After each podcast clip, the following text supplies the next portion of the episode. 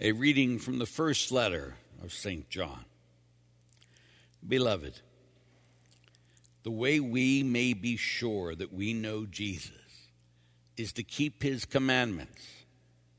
Whoever says, I know him, but does not keep his commandments is a liar, and the truth is not in him.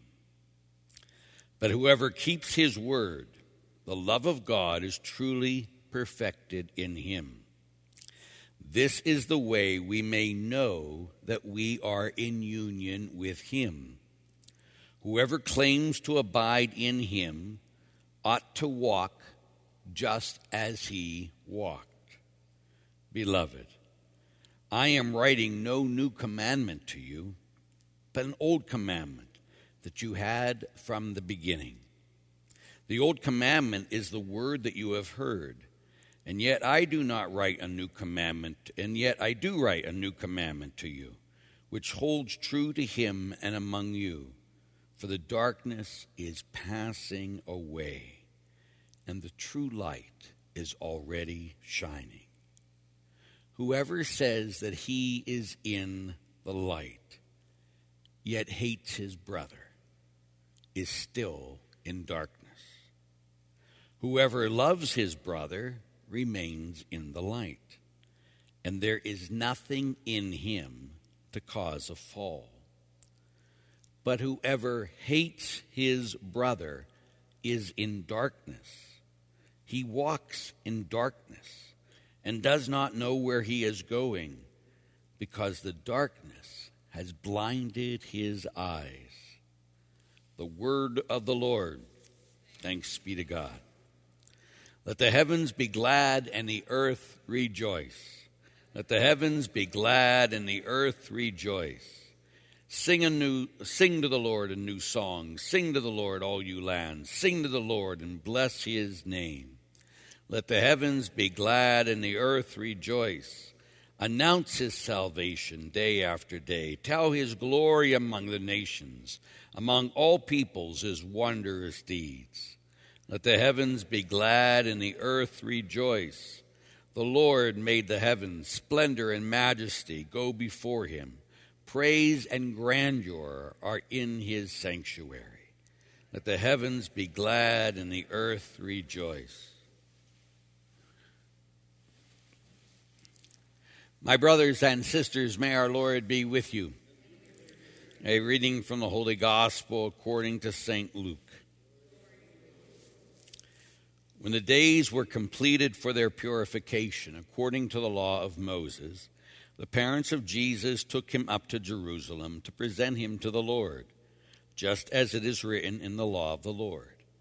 Every male that opens the womb shall be consecrated to the Lord, and to offer the sacrifice a pair of turtle doves or two young pigeons, in accordance with the dictate of the law of the Lord. Now there was a man in Jerusalem whose name was Simon.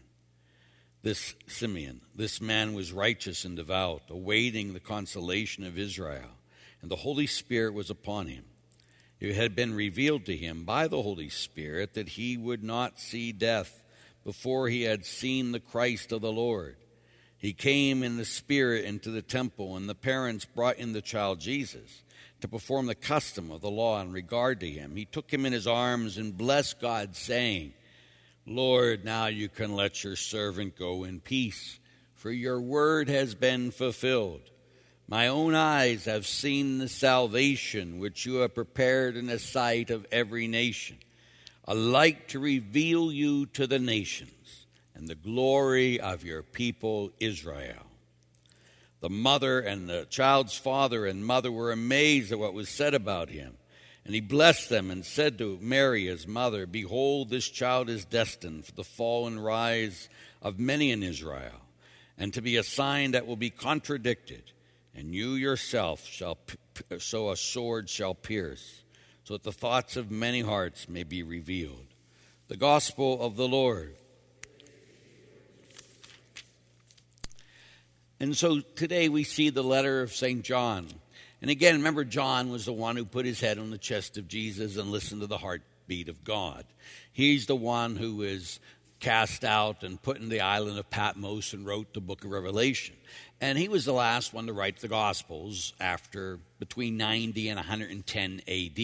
So he had seen the church and seen it develop and saw all the factions. In the early church, they fought too, you know. You know, they were fighting over should you be circumcised, shouldn't you be circumcised, how can you change the law of God? God's the one that said you had to be circumcised. How can the law be changed by the church? You know, you go all this stuff they were all fighting then. So John, who's probably the last apostle still alive, says, okay, let's focus on what we're supposed to be doing here, right? And he says, I'm telling you, you got to follow the commandments. Now, his commandments is different. We think he's talking about the Ten Commandments. No, no, no. He's talking about the commandment of Jesus, which is love one another as I have loved you. So, this is what John is trying to say. This is what it's about. And then he makes it so clear. It says, if you say you know him, but you're not living the commandments, you're not living a law of love, you're a liar. That's not very loving. But he's telling us all this is what we have to be thinking about every time we go to confession. Every time we do our examination before we go to bed. Was I a person of love today? And what does a person of love mean? It doesn't mean I feel good things about everybody. Look at me. Uh-uh. It means I gave away my life for others today. It means that I would do anything for the salvation of another human being. It doesn't mean I judge them. It doesn't mean I condemn them. It means I love them. And he says, if you are in hatred, and we're not talking about deep hatred here, like I can't stand that person, you're a liar. You're living in darkness. The only way to prove that you're a follower of Jesus is because you're a person of love. So it's very simple for all of us. We have to always do our examination. Am I a person of love? And every one of us who's watching will say, Of course I am. Prove it. What did you do to put other people in front of you today? And if there's nothing, well, then you're a liar.